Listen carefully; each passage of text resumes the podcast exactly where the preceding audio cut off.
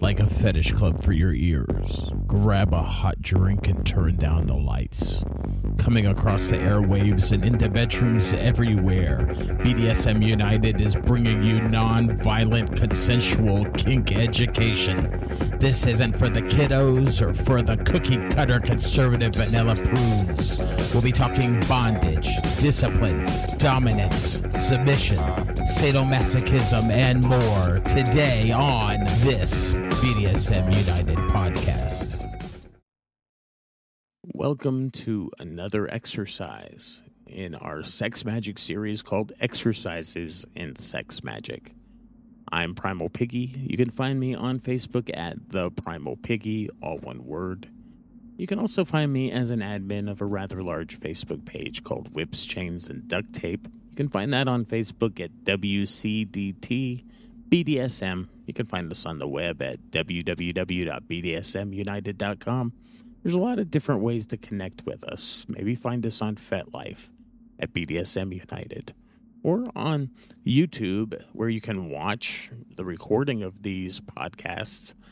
Uh, you can find that by searching Primal Piggy on YouTube.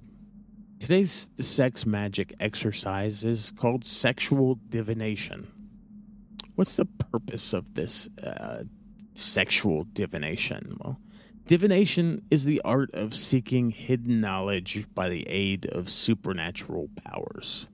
Sacred objects are often used to gain answers to questions or to foretell the future. In this exercise, your eros is used as a divination tool in place of a crystal ball or a dowsing rod or tea leaves. The, the symbols and signs that arise from your erotic trance are interpreted like dreams to vision future events, to gain answers to difficult questions, or to just attain general guidance. Uh, this exercise requires a lot of practice, and, and it'll become easier with experience. Uh, some people are more open to divination than others, or are better at divination than others, but everyone can practice divination with some practice. The, the more you release sexual guilt, fear, and shame, the more open you become as a sexual oracle. So, how do you prepare for sexual divination? Well, first, you want to drink plenty of water to be hydrated for channeling energy. You want to set a sacred space with candles or incense or flowers or sacred objects, anything that will aid your intuition. There are uh, crystals or, or maybe pictures or figurines of deities. Uh, fruit or chocolate can be used as offerings to eat after the ritual to help you ground. Uh, or used as offerings. Sorry, you you may want to prepare an audio recorder or have a journal nearby to capture your insights afterward. Um, create a comfortable nest with blankets, pillows, uh, lubrication, and your favorite sex toys. Take a ritual bath to prepare your body. You may choose to dress in special clothing if that helps remind you of your divinity. And play music that moves your spirit. But keep it not too distracting because you're trying to listen what's the process of sexual divination? Well, start by shaking or stretching your physical body as well as your emotional body. Do any emotional clearing that may be needed so that you're centered. Meditate. Uh, make prayers and ask for guidance on anything about which you wish to gain clarity. Set your intention and be sure it's for the highest good of all call in your spirit guides in whatever way is authentic and supportive to your soul. If you work with the seven directions, you may want to cast a circle.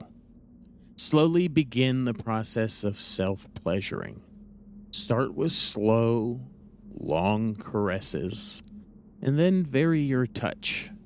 Use movement, sound, and breath to activate the body. If it pleases you, laugh dance, or moan. Touch yourself with the intention to connect to your higher self and source.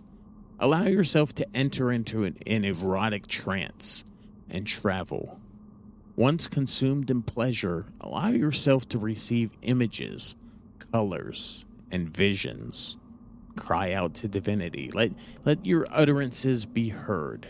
Your visions are like dreams, they don't have to make sense. Just let yourself flow.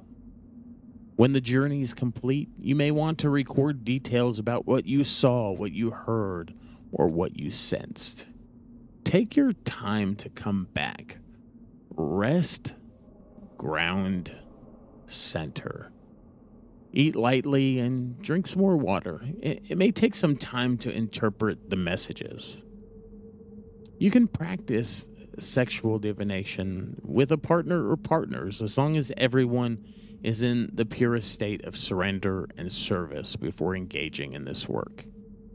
Uh, you can take turns with one person going into a trance while the other holds space and offers pleasure, allowing the receiver to journey to other realms without losing presence.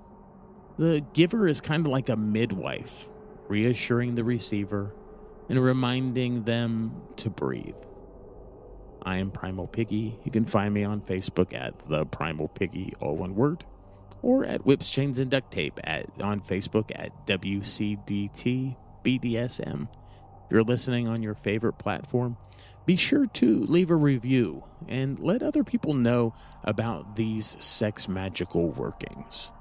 Uh, in this series, we're teaching real world, practical sex magical workings, not just theories that that say that sex magic may exist.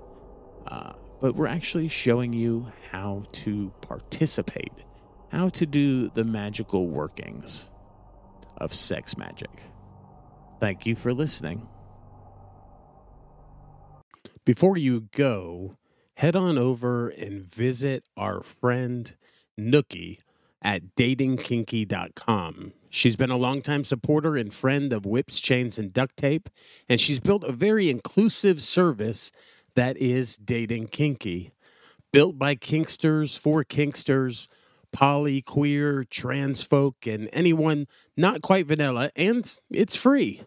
But also check out a Plus membership. It gives you access to nine books, three online classes, and over 250 webinar replays. That's nearly 400 hours of kinky education. Plus membership is an amazing deal. You also get access to amazing features like voice and video chat. That's datingkinky.com.